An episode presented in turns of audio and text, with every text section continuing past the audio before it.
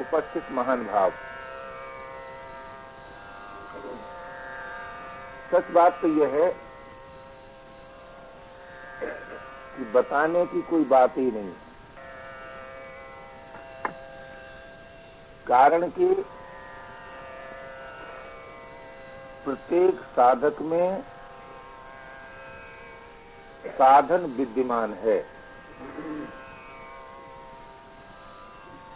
अपने बनाए हुए असाधन ने उस विद्यमान साधन को ढक दिया है।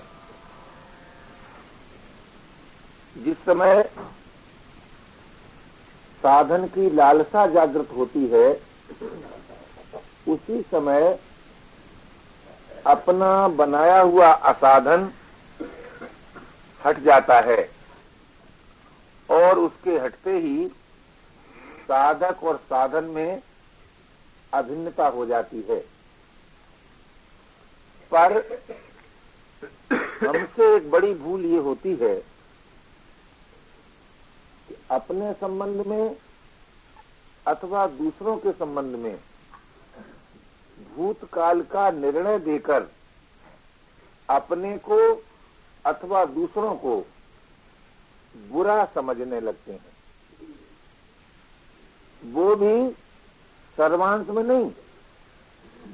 यदि सर्वांश में किसी ने अपने को बुरा समझा होता तो उसे और कोई बुरा नहीं दिखाई देता। पर आज हमारी दशा यह है कि अपने को भी बुरा समझते हैं और दूसरों को भी बुरा समझते हैं। तो ये बात इस बात को सिद्ध करती है कि हम सर्वांश में अपने को भी बुरा नहीं मानते और सर्वांश में दूसरे को भी बुरा नहीं मानते। किंतु आंशिक बुराई के आधार पर ये मान बैठते हैं कि दूसरे लोग अच्छे नहीं हैं, हम अच्छे नहीं हैं। उसका बड़ा ही भयंकर परिणाम होता है। क्या होता है? ये होता है कि जब आप स्वयं ही अपने को अच्छा नहीं मानते अथवा दूसरे को अच्छा नहीं मानते तो भला सोचो तो सही आप अच्छे कैसे हो सकते हैं। आप कहेंगे, हम अच्छे होंगे जब अच्छा काम करेंगे। अगर हम आपसे पूछें कि बुरे कर्ता से अच्छा कर्म बनेगा आपके पास कोई इस बात का उत्तर नहीं है कि बनेगा। तो पहले कर्म अच्छा होगा कि पहले कर्ता अच्छा होगा? जरा ध्यान दे। यदि आप ये मान लें कि पहले कर्म अच्छा होगा तो बिना अच्छे कर्ता के कर्म अच्छा हो ही नहीं सकता। और यदि आप ये मान लें कि पहले कर्ता अच्छा होगा तो फिर आपको वर्तमान में अपने को निर्दोष स्वीकार करना ही पड़ेगा। किंतु हम अपने को वर्तमान में निर्दोष स्वीकार करने के लिए राज़ी नहीं हैं। अगर आप राज़ी नहीं हैं तो फिर जीवन में निर्दोषता की अभिव्यक्ति हो, ये संभव नहीं है। आप कहेंगे तो क्या हम अपने में दोषों को देखते हुए अपने को धोखा दें जो निर्दोष मान लें। अगर हम आपसे पूछें कि आप ईमानदारी से बताइए किए हुए दोषों का प्रभाव है जीवन में अथवा आप दोषी हैं? आप कहेंगे कि किए हुए दोषों का प्रभाव ही दोष है। अगर प्रभाव ही दोष है तो फिर वो दोष कभी मिट ही नहीं सकता। प्रभाव दोष नहीं होता। प्रभाव होता है, दोष के द्वारा उत्पन्न हुआ। तो जिसके द्वारा जो उत्पन्न होता है, यदि वो न रहे तो प्रभाव नहीं रहता। इसलिए आज एक मौलिक प्रश्न आता है सामने, और वो ये आता है, क्या आप अपने को भला मानने के लिए राज़ी हैं? क्या आप दूसरों को भला मानने के लिए राज़ी हैं? यदि राज़ी हैं तो आप भी भले हो सकते हैं और दूसरे भी भले हो सकते हैं। आप कहेंगे कि न तो हम अपने को भला मानने के लिए राज़ी हैं और न हम दूसरों को भला मानने के लिए राज़ी हैं। तो सच मानिए न आप भले हो सकते हैं और न आपके द्वारा दूसरे भले हो सकते हैं। इसलिए यदि आप सचमुच साधन निष्ठ होना चाहते हैं और और साध्य के अगाध अनंत प्रेम को प्राप्त करना चाहते हैं तो ये बात स्वीकार ही करनी पड़ेगी कि वर्तमान मानव मात्र का सर्वथा निर्दोष है। वर्तमान क्यों निर्दोष है कि भाई जरा सोचो तो सही। क्या सोचो? ये सोचो कि दोष की उत्पत्ति होती है कि दोष की सत्ता है? ये मौलिक प्रश्न है। हमारे और आपके जीवन में दोषों की उत्पत्ति होती है कि दोष की स्वतंत्र सत्ता है। यदि दोष की स्वतंत्र सत्ता है तो उसका नाम दोष है ही नहीं। क्यों? स्वतंत्र सत्ता जिसकी होती है, उसमें कोई दोष नहीं होता। अगर आप ये कहें कि दोष की उत्पत्ति होती है तो एक बात तो बताइए, कोई ऐसी उत्पत्ति आप बताइए कि जिसका विनाश अपने आप न हो। कोई नहीं बता सकते आप। कोई उत्पत्ति ऐसी होती ही नहीं कि जिसका विनाश न हो। तो भाई, यदि दोष की उत्पत्ति हुई तो उसका विनाश उसी काल से आरंभ होता है, जिस काल से दोष उत्पन्न होता है। इसलिए भूतकाल के दोष के आधार पर हम और आप दोषी नहीं हो सकते। हाँ एक बात अवश्य है कि दोष जनित सुख का जो प्रलोभन है, उस प्रलोभन की भूमि में पुनः दोष की उत्पत्ति होती है। तो प्रश्न क्या रहा? कि प्रश्न ये रहा, क्या आज आपको इस बात पर निर्णय करना है कि अब हम दोष जनित सुख का भोग नहीं करेंगे? इतनी सी बात। अगर आप इस बात के लिए राज़ी हैं तो निस्संदेह आप परम निर्दोष हैं। और अगर आप ये सोचते हैं कि दोष जनित सुख का प्रलोभन तो हम त्याग ही नहीं सकते। उसे तो हम सुरक्षित रखेंगे ही। तब भी आप सर्वांश में दोषी नहीं हो सकते, सभी के लिए दोषी नहीं हो सकते, सर्वदा के लिए दोषी नहीं हो सकते, तब तक जीवन में दोषों की उत्पत्ति होती रहेगी। बस इतनी सी बात है। तो भाई, अब इन दो बातों में से एक बात आपको निर्णय करना है कि आप जीवन, वो जीवन पसंद करेंगे कि जिसमें दोषों की उत्पत्ति होती रहे, अथवा वो जीवन पसंद करेंगे कि जहाँ निर्दोषता की अभिव्यक्ति रहे। इन दो में से किसी एक प्रकार के जीवन को स्वीकार करना ही पड़ेगा। आप विचार करें, आज हमारी दशा क्या है? या तो अपने को बुरा समझते हैं, या दूसरे को बुरा समझते हैं।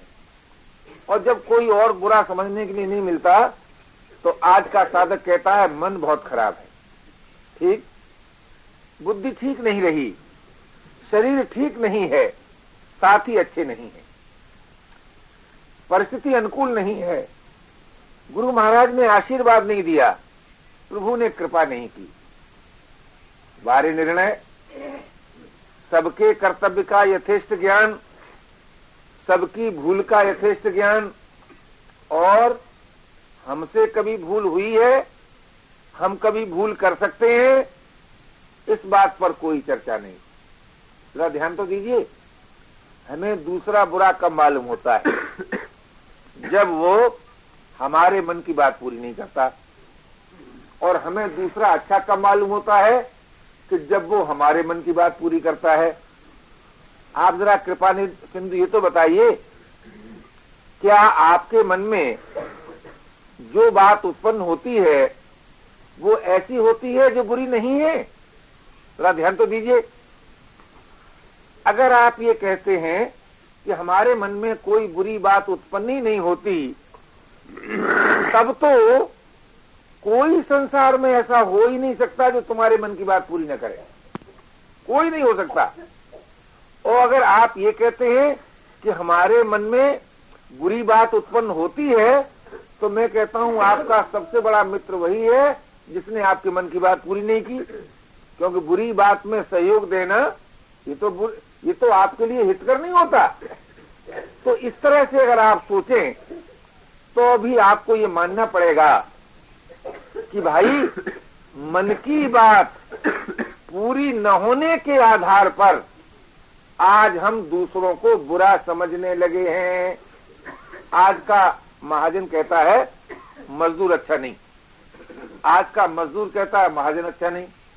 तो ध्यान दीजिए, राष्ट्र कहता है, प्रजा क्या कहती है दो बंधुओं के बीच में है। तो मैं आपसे पूछता हूँ, दूसरा अगर ठीक नहीं है तो आप आप गलत क्यों होते हैं भाई? आप तो ठीक बने रहिए। आप कहें कि जब तक दूसरा ठीक नहीं होगा हम ठीक हो ही नहीं सकते तो सच मानिए आप कभी ठीक नहीं हो सकते। क्यों? आपने पहले ही पराधीनता स्वीकार कर ली और इस बात को मान लिया कि जब दूसरे लोग ठीक होंगे, तब हम ठीक होंगे। ये मालूम है क्या है? ये प्रतिक्रिया है। ये निर्णय नहीं है। ये वास्तविकता नहीं है कि दूसरों ने हमारा हानि पहुँचा दी। जो व्यक्ति, जो समाज जो देश, जो वर्ग, अपने दुख का कारण दूसरों ही को मानता रहेगा, आप सच मानिए, वो कभी विकास नहीं कर सकता। उसका कभी विकास नहीं हो सकता। क्यों? क्योंकि भाई जब आपने दूसरा अपने दुख का कारण मान लिया तो आप तो अपने दुख मिटाने में स्वाधीन नहीं रहे ना। और जिस कार्य में आप स्वाधीन नहीं है उस कार्य में सिद्धि हो ही कैसे सकती है? इसलिए भाई, बड़ी ठंडी तबीयत से, धीरज के साथ आपको ये सोचना पड़ेगा, क्या सचमुच हमारे दुख का कारण कोई दूसरा है? यदि हमारे दुख का कारण कोई दूसरा है तो बताओ कौन है? जब आप अपने अस्तित्व को स्वीकार करेंगे, तब आपके सामने जगत आएगा, जगत। अथवा श्रद्धा रखते होंगे तो प्रभु आएँगे। इन्हीं बातों को न मानेंगे। अपने से भिन्न या तो जगत को मानेंगे अथवा अपने से भिन्न प्रभु को मानेंगे। जगत को मानेंगे इंद्रिय ज्ञान के आधार पर, प्रभु को मानेंगे श्रद्धा के आधार पर। किंतु विचार तो करो। जगत किसे कहते हैं? जो पर प्रकाश है। जो अपने को अपने आप प्रकाशित नहीं कर सकता। जगत किसे कहते हैं? जिसमें सतत परिवर्तन है। जगत किसे कहते हैं? जिसमें आदर्शन है। जरा ध्यान तो दीजिए, आप पर प्रकाश नहीं है। आप स्वयं अपने को आप प्रकाशित कर रहे हैं। तो जो पर प्रकाश नहीं है, स्वयं प्रकाश है, भला उसको दुख देने में पर प्रकाश समर्थ होगा। ध्यान दीजिए, विचार कीजिए। जो जगत अपने को अपने आप प्रकाशित नहीं कर सकता, जो जगत क्षण मात्र भी एक स्थिति में नहीं रह सकता, वो जगत उसको दुख देने में समर्थ होगा, जिसमें कभी परिवर्तन हुआ ही नहीं। जो स्वयं प्रकाश है तो स्वयं प्रकाश को पर प्रकाश दुख देने लग जाए। जरा ध्यान दीजिए। और स्वयं प्रकाश इस बात का निर्णय मान ले कि जगत ने हमको दुख दिया। जगत ने हमको दुख दिया। तो ये उसका मानना क्या उसकी ईमानदारी है या उसका ज्ञान है? न ज्ञान है, न ईमानदारी है। तो फिर है क्या? तो फिर है क्या? कि जगत की दासता ने, जगत की दासता ने जगत के द्वारा दुख देने की बात पढ़ाई, सिखाई, बताई। जगत की दास्ता ने। अब जरा सोचो तो सही, जगत की दास्ता स्वीकार किसने की? जगत की दास्ता किसने स्वीकार की? तो आपको विवश होके मानना पड़ेगा, मैंने की। तो दुख का कारण कौन हुआ? दुख का कारण कौन हुआ? आप कहेंगे, मैं हुआ।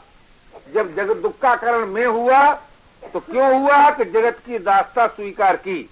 अच्छा भाई, जब आपको दुख का कारण मालूम हो गया कि जगत की दास्ता स्वीकार करने से मैं दुखी हुआ अच्छा भाई, उस दास्ता का त्याग कर दो। दुख मिट जाएगा। आप कहें कि नहीं नहीं, दुख मिट ही नहीं सकता। अगर दुख नहीं मिट सकता तो दुख के कारण का ज्ञान आपको कैसे हो गया? कैसे आपने निर्णय दे दिया कि अमुक हमको दुख देता है? ये निर्णय तो ज्ञान पूर्वक न होगा भाई। अमुक वर्ग कहो, अमुक व्यक्ति कहो, है? अमुक अवस्था कहो, अमुक परिस्थिति कहो, अगर हमको दुख देती है तो इस बात का ज्ञान के बिना निर्णय हो नहीं सकता।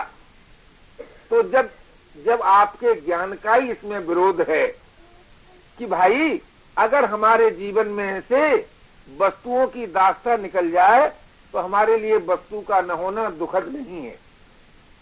यदि हमारे जीवन में से व्यक्तियों की दास्ता निकल जाए तो व्यक्तियों का होना हमारे लिए दुखद नहीं है। यदि हमारे जीवन में से परिस्थितियों की दास्ता निकल जाए तो परिस्थितियों का होना हमारे लिए दुखद नहीं है। किंतु न तो हम वस्तु की दास्ता का त्याग करेंगे। न हम व्यक्ति की दास्ता का त्याग करेंगे, न हम परिस्थितियों की दास्ता का त्याग करेंगे, और दिन रात सोचते रहेंगे, हम दुखी हैं और हमारे दुख का कारण दूसरे लोग हैं। ये साधक का सोचना नहीं है, ये विचारशील का सोचना नहीं है, ये तो उसका सोचना है कि जो एकमात्र सुख भोग में ही निरंतर रत रहना चाहता है, जो सुख की दास्ता से ऊपर नहीं उठना चाहता है, उसका ये सोचना ठीक है। आप ध्यान दीजिए और स्वयं विचार कीजिए कि पर प्रकाश वस्तुएँ स्वयं प्रकाश को दुख नहीं दे सकती। अब यहाँ एक दार्शनिक थोड़ा विचार कर लो। आप कहेंगे कि हम ये मानने के लिए राज़ी नहीं हैं कि वस्तुओं से भिन्न भी हमारा जीवन है। मेरे जो सोचने का ढंग है, वो कुछ अपने को सामने रख करके है।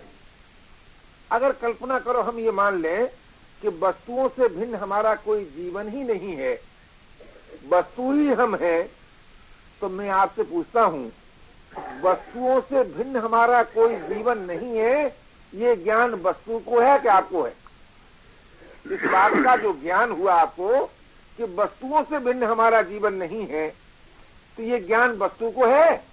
अगर ये ज्ञान वस्तु को होता तो सच मानिए एटम बम ये कह देता कि मैं निर्दोष जापानियों के ऊपर नहीं गिरूँगा, अथवा कमज़ोर जापानियों के ऊपर नहीं गिरूँगा।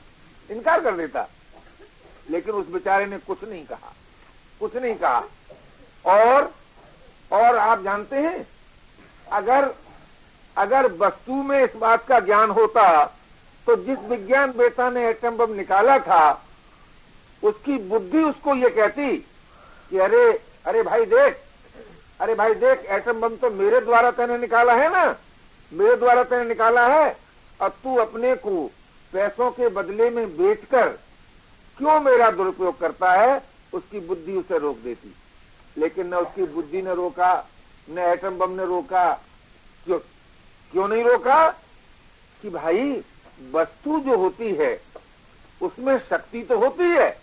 तो ध्यान दीजिए, वस्तु में शक्ति तो होती है, किंतु वस्तु में ज्ञान नहीं होता।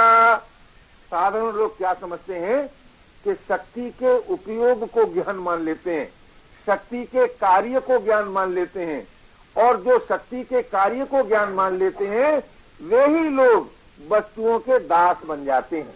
आज क्या कारण है? एक आदमी सोचता है कि मैं तो बहुत बड़ा आदमी हो गया। किस लिए बड़ा आदमी हो गया? क्योंकि मैं मिल ओनर हूँ और मेरे पास बहुत सी संपत्ति है। बहुत सा सामान है। अच्छा भाई, सामान होने से, संपत्ति होने से अगर तुम बड़े आदमी हो गए तो मैं आपसे पूछता हूँ कि वो संपत्ति बड़ी आदमी हो गई कि तुम बड़े आदमी हो गए? तुम तो लोभी हो गए, लोभी। ध्यान दीजिए। संपत्ति होने से अगर तुम्हें बड़ापन मालूम होता है तो संपत्ति का बड़ापन व्यक्ति के जीवन में लोभ को जन्म देता है। व्यक्तियों का बड़ापन व्यक्ति के जीवन में मोह को जन्म देता है। परिस्थितियों का बड़ापन व्यक्ति के जीवन में परिचिन्नता का जन्म देता है।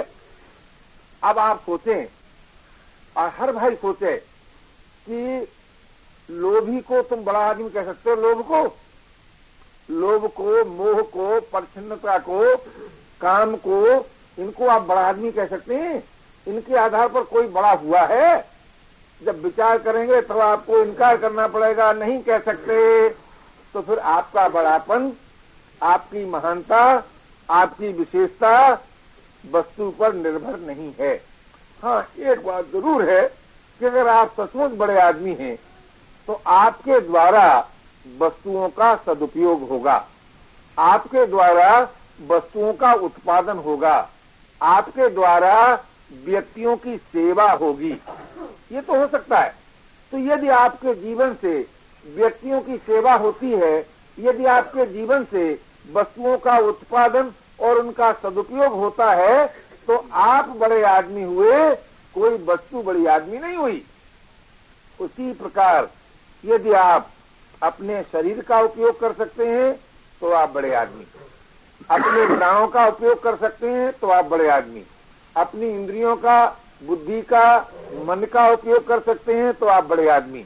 लेकिन शरीर बड़ा आदमी हो जाए, इंद्रियाँ बड़ी आदमी हो जाए, प्राण बड़ा आदमी हो जाए, मन और बुद्धि बड़े आदमी हो जाए, ये बात सही सिद्ध नहीं होती। इसलिए भाई, जड़ जगत पर प्रकाश जगत परिवर्तनशील जगत आपको दुख नहीं दे सकता। अब आप कहेंगे अच्छा ये बात हम माने लेते हैं कि जगत ने हमको दुख नहीं दिया तो ये बात हम कैसे न माने कि प्रभु ने हमें दुख नहीं दिया? क्यों नहीं उन्होंने ऐसा विधान बनाया? क्यों नहीं उन्होंने ऐसा विधान बनाया कि किसी की मृत्यु नहीं होती, कोई बुढ़ा नहीं होता? मैं आपसे पूछता हूँ आज अगर मृत्यु वाला विधान रोक दिया जाए, तुम्हारी बात मान ली जाए तो मैं आपसे पूछता हूँ, जिस जगह आप बैठे हैं, आपको जगह मिल जाती? अगर जितने प्राणी हमसे पहले हुए हैं, या सृष्टि में आज तक उत्पन्न हुए हैं, अगर वो सब प्राणी आ जाएँ तो महाराज, एक दफे से हम आपको घटना सुनाए। हम नेपाल यात्रा करने जा रहे थे तो रेलवे ने जो ट्रेन दी, वो थी मालगाड़ी का डिब्बा। तो महाराज, हम घुस तो गए भीतर। और जो भीड़ का रेला लगा तो महाराज ये दशा आई कि इससे तो मर जाना बहुत अच्छा है, यात्रा करना अच्छा नहीं। तो निर्बल के बलराम वाली बात उस वक्त याद आएगी महाराज, और वो गाड़ी के बीच का जो कोना होता है, उसमें आ गए, उसमें आ गए, और आने से हम तो ये सोचते थे कि भाई कौन सा क्षण होगा से छुटकारा मिले तो जरा सी भीड़ में ये दशा हो गई, और यदि सभी मरे हुए प्राणी इकट्ठे हो जाए यहाँ तो क्या दशा होगी? जरा सोचो तो सही। जरा सोचो तो सही अपनी बुद्धि पर। तो भाई, ऐसी बात नहीं है। ध्यान देना इस बात में है कि भाई, जो विधान है, जो विधान है, वो हमसे आपसे अधिक ईमानदार है। हमसे आपसे अधिक हितकर है। उपयोगी है। किंतु आज हमारी दशा ये हो गई कि अपने मन की बात पूरी न होने से अपनी कामना की अपूर्ति के दुख से क्षोभित हो गए, क्रोधित हो गए और उस दुख का कारण दूसरे को लगे मानने। तो मैं अभी आपसे निवेदन कर रहा था कि आप कहेंगे कि अच्छा भाई, जगत तो हमको दुख नहीं दे सकता, लेकिन प्रभु ने ऐसा विधान क्यों बनाया जो जीवन में दुख है? बहुत ठीक बात। अगर मैं आपसे पूछूँ कि आपके जीवन में से दुख का हिस्सा निकालने देते हैं, कौन सा? कि पानी न पीने से जो दुख होता है वो निकाल दो, और भोजन न मिलने से जो दुख होता है वो निकाल दो। अच्छा फिर हम आपसे पूछते हैं, पानी पीने के सुख का आप भोग कर सकते हैं? भोजन करने के सुख का आप भोग कर सकते हैं? ये तो किसी ऐसे आदमी से पूछिए जिसके पास भोजन बहुत हो और भूख न लगती हो। कितना वो पश्चाताप करता है, कितना वो दुखी होता है, और वह जो डॉक्टरों के पास जाता है कि डॉक्टर साहब, कोई ऐसी तरीका बताइए कि किसी तरह भूख ही नहीं लगती है बिल्कुल। अरे भले आदमी भूख नहीं लगती है तो भूख लगने में तो तकलीफ़ ही मालूम होती है। अच्छा तो क्यों तो परेशान होते हो? बोले, नहीं महाराज, बिना खाए बिना खाए रहा ही नहीं जाता। बिना खाए रहा नहीं जाता, भूख लगती नहीं है, अब बड़े दुखी हो गए। तो क्यों दुखी हो गए? कि उन जीवन में से दुख निकल गया। क्या ध्यान दीजिए, जब जीवन में से दुख निकल जाता है मेरे भाई तब जीवन में सुख के भोग का कोई स्थान ही नहीं रहता। कोई स्थान नहीं रहता। तो ये जो आप सोचते हैं कि हमारे और जीवन में से दुख का अंश बिल्कुल निकाल दिया जाए तो मैं आपसे पूछता हूँ कि दुख का अंश बिल्कुल निकाल देने के बाद क्या आपका जीवन जीवन है? जीवन नहीं रहेगा। क्यों? सुख भोग ही नहीं सकते। और जब सुख भोगते हैं, तब बोले, दुख भोगना ही पड़ेगा। अब चाहते आप क्या है? कि प्रभु ऐसा विधान बनाते कि सुख तो भोगते रहें और दुख न भोगना पड़े। तो मैं आपको एक बात कहना चाहता हूँ, ऐसा भी जीवन है। ऐसा भी जीवन है कि जिसमें आपको दुख नहीं भोगना पड़ेगा, दुख नहीं भोगना पड़ेगा, लेकिन उस जीवन के लिए इस समय जो आप सुख भोगते हैं, मैं ये नहीं कहता हूँ कि आप उस सुख का त्याग कर दें। लेकिन उस सुख के प्रलोभन का आप त्याग कर सकते हैं क्या? उस दुख के भय का आप त्याग कर सकते हैं क्या? यदि दुख के भय का त्याग कर सकते हैं, यदि सुख के प्रलोभन का त्याग कर सकते हैं तो इसी जीवन में आपको ऐसा जीवन भी मिल सकता है कि जिसमें दुख की गंध भी नहीं है। किंतु वो जीवन कब मिलेगा? जब आप अपने दुख का कारण किसी और को नहीं मानेंगे। जब आप अपने सुख का हेतु किसी और को नहीं मानेंगे, जब तक आप दूसरों को अपने सुख का हेतु मानेंगे, जब तक आप दूसरों को अपने दुख का हेतु मानेंगे, तब तक वो जीवन नहीं मिलेगा। आप कहेंगे, क्यों नहीं मिलेगा? कि इसलिए नहीं मिलेगा कि जो दूसरों को सुख का हेतु मानता है, उसमें नवीन राग की उत्पत्ति होती जाती है। और जो दूसरों को दुख का हेतु मानता है, उसमें द्वेष की अग्नि जलने लगती है। तो जहाँ राग की पराधीनता हो और जहाँ द्वेष की अग्नि जल रही हो वहाँ भला जीवन कैसे मिल सकता है? ध्यान दीजिए। वहाँ वो जीवन कैसे मिल सकता है कि जिसमें दुख की गंध नहीं है? तो भाई, अगर आप कहें हम अपने सुख का कारण किसी और को क्यों न माने तो वो इसलिए न माने कि कोई और आपके सुख का कारण है नहीं। आप कहेंगे, ये बात तो हमारी समझ में नहीं आती। पर क्यों नहीं समझ में आती? है कि जब भूख लगती है और कोई प्यार पूर्वक भोजन देता है तो हमको ज़रूर सुख मालूम होता है। बहुत ठीक। तो सुख आपको मालूम होने में तीन बातें हुई। एक तो भोजन के देने वाला, भोजन और भूख का लगना और भोजन की शक्ति। भोजन करने की शक्ति। अब ये जो चीज़ें आपको मिली सुख के कारण दिखाई दी तो हम आपसे पूछते हैं कि भोजन की शक्ति का हिरास होता है कि नहीं? भोजन शक्ति का विनाश होता है कि नहीं? और जो तुम्हें दूसरा भोजन देता है, उसमें देने का अभिमान होता है कि नहीं? आप कहें, ये तो सब होता है तो इन सबके बदले में जो सुख मिलता है, वो वो इतना काफ़ी है कि उसके लिए सारी पराधीनता सही जाए? अगर आपको काफ़ी मालूम होता है तो हम और आप सुख की दास्ता से मुक्त नहीं हो सकते। और अगर आपको ये मालूम होता है कि भाई क्षणक सुख के लिए बहुत सी पराधीनता सहनी पड़ती है तो फिर क्या करें? क्या भोजन करना बंद कर दें? ये मतलब नहीं है। तब ये करें कि भोजन से अपना मूल्य बढ़ाएँ। मूल्य बढ़ाने का अर्थ क्या है?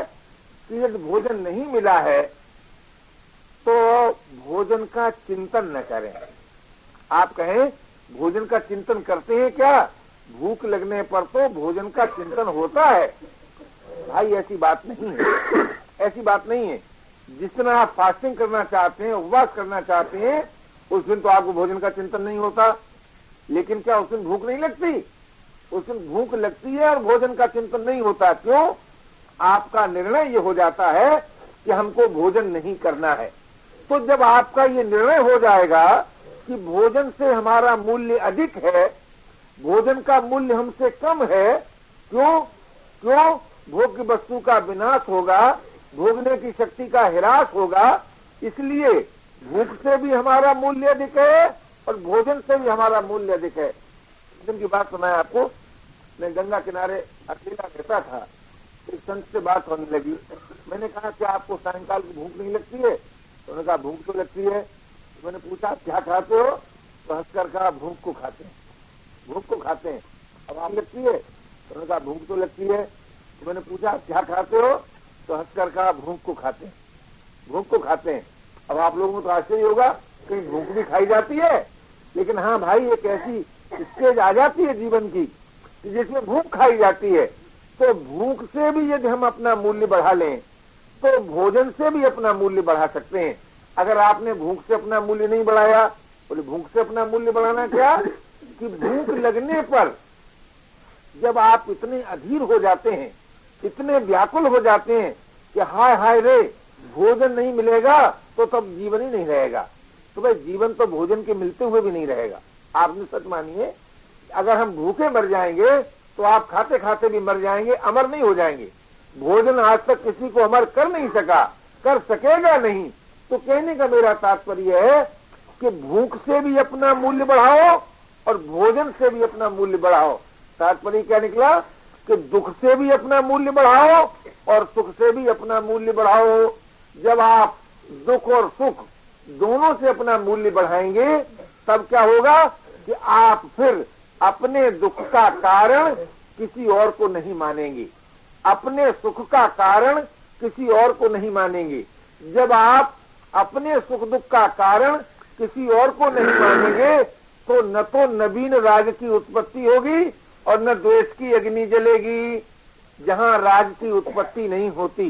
ध्यान दीजिए, जब जीवन में राग की उत्पत्ति नहीं होती, तब मालूम है क्या होता है? तब सहज योग की प्राप्ति होती है। राग रहित होते ही सहज योग की प्राप्ति। किसको? मानव मात्र को। ये मत सोचिए कि जो ईश्वर को मानता है, उसी को योग की प्राप्ति होती है।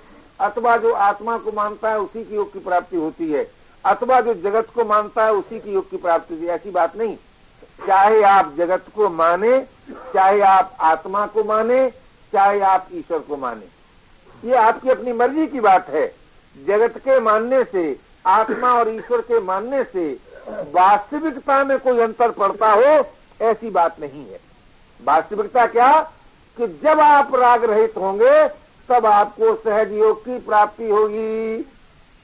कोई कोई साधक ऐसा कहते हैं कि जब हम शांत होना चाहते हैं, या शांत जब हम बैठते हैं, तब हमारे चित्त में ऐसे ऐसे स्मरण होते हैं ऐसे ऐसे स्मरण होते हैं कि जो हमको अच्छे नहीं लगते। बात ठीक? बिल्कुल ठीक बात है। ऐसे स्मरण हो सकते हैं? तो क्यों होते हैं? कि वो जो स्मरण होते हैं, ऐसे ऐसे जो अच्छे आपको नहीं लगते हैं, उसके दो कारण हैं। एक तो आप ये पहले ही से सोच लेते हैं कि हम ये चाहते हैं कि अब चित्त में कोई स्मरण न हो। ये चाहते हैं। तो जब कोई भी चाह पैदा हो जाती है, तब तब स्मरण रहे तो दशा हो ही नहीं सकती। ये बड़ी एक पहेली है। जो आदमी ये सोचता है कि मैं निर्विकल्प समाधि का सुख लेना चाहता हूँ, कम से कम जब तक ही वो चाहता है तब तक तो नहीं होगी। ये निश्चित बात है। तो होगी कैसे? बड़ी आश्चर्य की बात है कि चाहने पर निर्विकल्प समाधि नहीं होगी तो क्या न चाहने से होगी? कि भाई देखो, न चाहना जो है, न चाहना जो है, वो प्राप्त नहीं किया जाता, वो अपने आप प्राप्त होता है। कब प्राप्त होता है कि जब आप जब आप अपनी वर्तमान की निर्दोषता में अविचल श्रद्धा करते हैं। अविचल श्रद्धा कैसी? कि भाई जब आप ये सोच लेते हैं कि भूतकाल हमारा चाहे जैसा रहा हो, और भूतकाल चाहे जिसका चाहे जैसा रहा हो, किंतु वर्तमान तो हम सबका परम निर्दोष है। परम निर्दोष है। क्यों? क्यों निर्दोष है? कि भाई हमने आज ये मान लिया है। क्या मान लिया है? कि हम अपने सुख का, अपने दुख का कारण किसी दूसरे को नहीं मानेंगे। जब हम अपने सुख का कारण किसी दूसरे को नहीं मानेंगे, तब वस्तु और व्यक्ति से जो हमारा संबंध है, वस्तु और व्यक्ति की जो हमारे में आस्था है, आस्था ठहराओ ठहराओ तो वो ठहराव मिट जाएगा और वो संबंध टूट जाएगा। आप कहेंगे बाबा जी आपने तो ऐसी बात बता दी कि जिस प्राण प्यारी के बिना हम रह नहीं सकते, तुम कहते हो संबंध तोड़ दो। जिस प्राण पति के बिना हम रह नहीं सकते, संबंध तोड़ दो। अजी, हम हम नहीं कहते तुम रोज तोड़ते हो, रोज तोड़ते हो, लेकिन बार बार जोड़ते हो। बोले, कैसे? हम आपसे पूछते हैं, जिसे तुम अपनी प्राण प्यारी कहते हो गहरी नींद में क्यों भूल जाते हो भैया? बताओ तो सही। गहरी नींद में तुम्हारी प्राण प्यारी कहाँ रहती है? गहरी नींद में तुम्हारा मिल कहाँ रहता है? गहरी नींद में तुम्हारा पद कहाँ रहता है?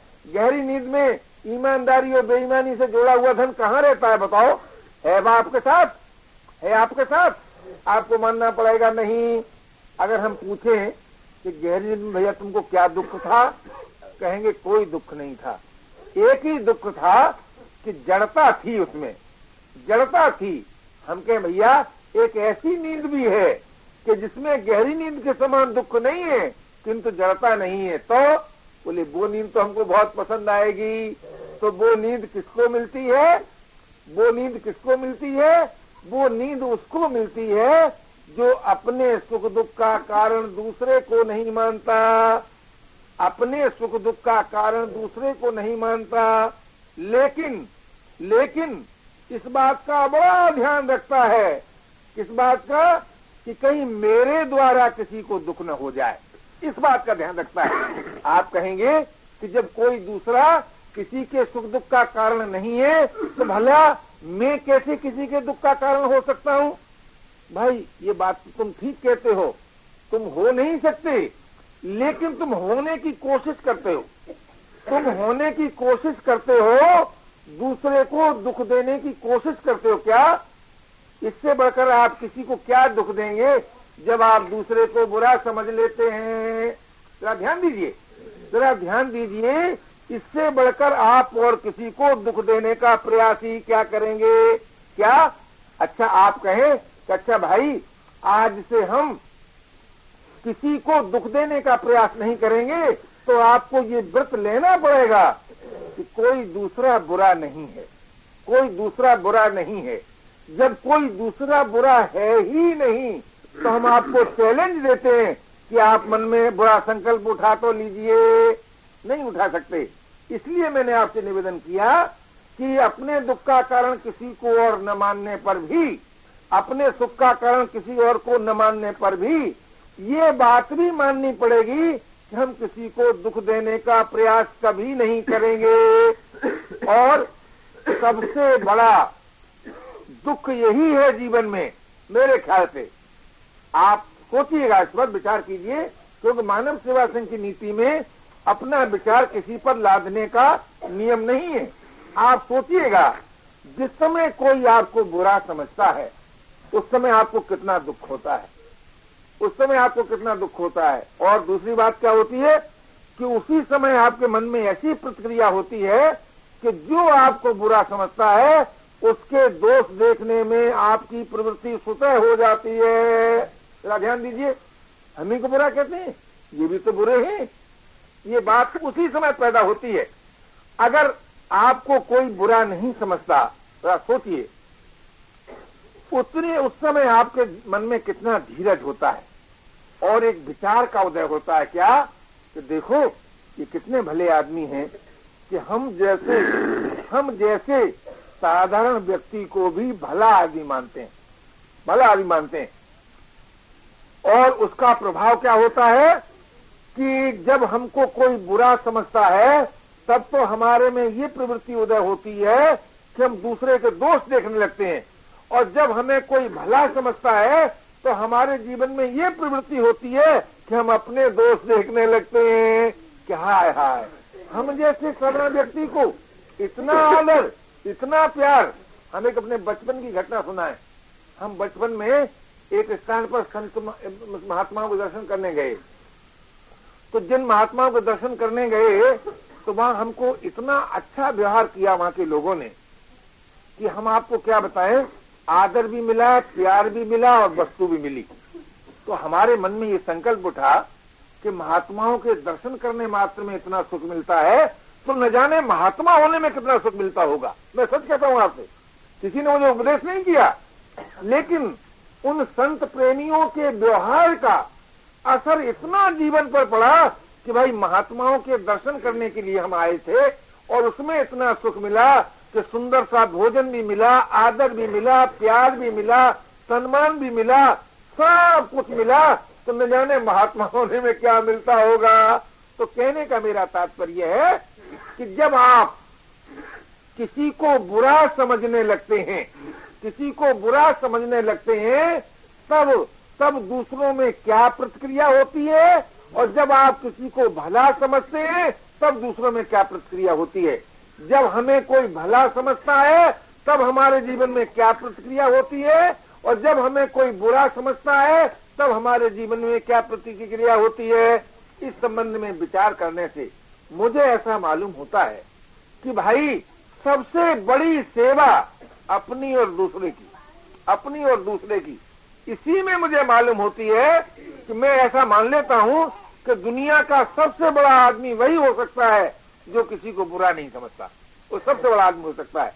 और दुनिया का सबसे बड़ा आदमी वो भी हो सकता है, वो भी हो सकता है जो किसी से सुख की आशा नहीं करता, जो अपने दुख का कारण किसी और को नहीं मानता, जो अपने दुख का कारण किसी और को नहीं मानेगा, वो निस्संदेह इसी जीवन में महापुरुष हो जाएगा।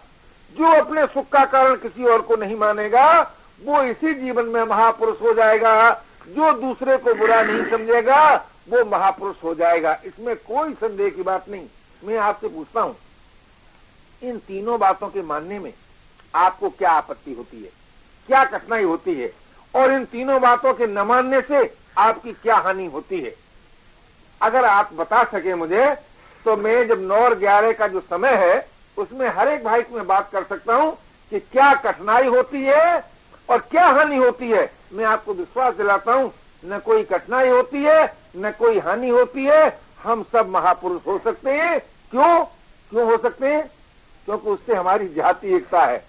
महानता से, मानव मात्र की, प्राणी मात्र की स्वरूप की एकता भी है, जाति एकता भी है। स्वरूप भी, स्वरूप की एकता से मतलब क्या? कि दूरी है नहीं, भेद है नहीं। जाति एकता से क्या मतलब? कि नित्य संबंध है। अब ये दार्शनिक चर्चा है कि भाई किसी ने जाति एकता मानी और किसी ने स्वरूप की एकता मानी, इस चक्कर में आपको पढ़ने की ज़रूरत नहीं है। लेकिन ज़रूरत इस बात की अवश्य है कि आप आप दूसरे के साथ सबसे बड़ी भलाई यही कर सकते हैं कि आप उसे बुरा न समझें। वो चाहे जैसा है, उसी पर छोड़ दें। लेकिन आप किसी को बुरा न समझें, जिस समय आप किसी को बुरा नहीं समझेंगे सुखियों को देखकर क्रोध नहीं आएगा महाराज ईर्षा नहीं पैदा होगी, है? और दुखियों को देखकर अभिमान नहीं आएगा। जब दुखियों को देखकर अभिमान नहीं आएगा तो करुणा आएगी। जब सुखियों को देखकर क्षोभ नहीं होगा, क्रोध नहीं होगा, तब प्रसन्नता आएगी। लेकिन आज हमारी दशा क्या है? आज हमारी दशा यह है कि जब कोई हमें सुखी दिखाई देता है अपने से अधिक, और उससे हमारी अगर ममता नहीं है तो क्रोध आता है, क्रोध। और इस बात को आज विकास समझा जाता है। बुद्धिमानी समझी जाती है कि हम बड़े बुद्धिमान हैं इस बात में कि अपने से सुखियों को देखकर प्रसन्न हो ही नहीं सकते। और कोशिश ये करते हैं कि ये जो एक जगह सुख संपादित दिखाई देता है, ये मालूम होता है कि ये दूसरों के साथ अत्याचार किया है और अपने सुख का संपादन किया है। अगर हम आपसे पूछें कि कृपा सिंधु ये बताओ तुम क्या चाहते हो? कि चाहते तो हम भी सुख का ही संपादन करना है।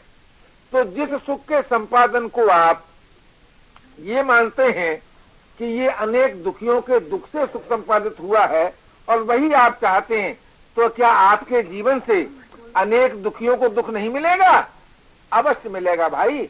अंतर केवल इतना है कि अब तक ये अत्याचार करते रहे, अब हम करेंगे। तो भाई इसका नाम सुधार मैं तो नहीं मानता हूँ। एक सज्जन मेरे पास आए और उन्होंने यहाँ तक कहा, कम्युनिस्ट विचार के थे इलाहाबाद में, यहाँ तक कहा कि देखिए, मैं ईश्वर पर तो विश्वास नहीं करता हूँ और तुम्हारे धर्म कर्म पर भी ज़्यादा विश्वास नहीं करता हूँ। लेकिन मुझे तुम मालूम मालूम होते हो, मैं तुम पर विश्वास करता हूँ। और उसने पिताजी कह के कहा, पिताजी कोई सुंदर बात बताओ। तो मैंने कहा, एक बात मैं बताना चाहता हूँ कि तुम किसी सुखी को देखकर क्षोभित मत होना। ये बात मान लो तुम। मैं नहीं कहता तुमसे कि तुम ईश्वर को मान लो। मैं नहीं कहता कि तुमसे धर्म को मान लो, लेकिन किसी सुखी को देखकर क्षोभित मत होना। क्यों? जब तुम सुखी को देखकर क्षोभित नहीं होगे, तब तुम्हारे जीवन में प्रतिहिंसा नहीं आएगी। जब प्रतिहिंसा नहीं आएगी तो चित्त शांत होगा, और जब चित्त शांत होगा तो उसमें विचार का उदय होगा। जब विचार का उदय होगा, तब अविचार की निवृत्ति होगी। और जब अविचार की निवृत्ति होगी तो वास्तविकता का अनुभव होगा। देखो भाई, साधन का अर्थ ये नहीं है कि आज ईश्वरवादी इस बात की कोशिश करे कि दूसरे लोग ईश्वर को मान लें। साधन का अर्थ ये नहीं है कि आज अध्यात्मवादी ये कोशिश करे कि दूसरे अध्यात्मवाद को मान लें। साधन का अर्थ ये नहीं है कि आज भौतिकवादी ये कोशिश करे कि लोग आत्मा और परमात्मा को न माने। ये साधन का अर्थ नहीं है। साधन का अर्थ क्या है? आप जो मानते हैं, आपको जो अच्छा लगता है, उसको आप माने और उस मान्यता के आधार पर अपने को इतना सुंदर बना लें, इतना सुंदर बना लें कि आपको अपने सुख दुख का कारण दूसरा न मालूम पड़े। आप कहें कि अगर कोई मालूम पड़ा तो उसमें हानि क्या? कि भाई देखो, जब तक आपको अपने सुख दुख का कारण दूसरा मालूम पड़ेगा तब तक आप राग द्वेष रहित नहीं हो सकते।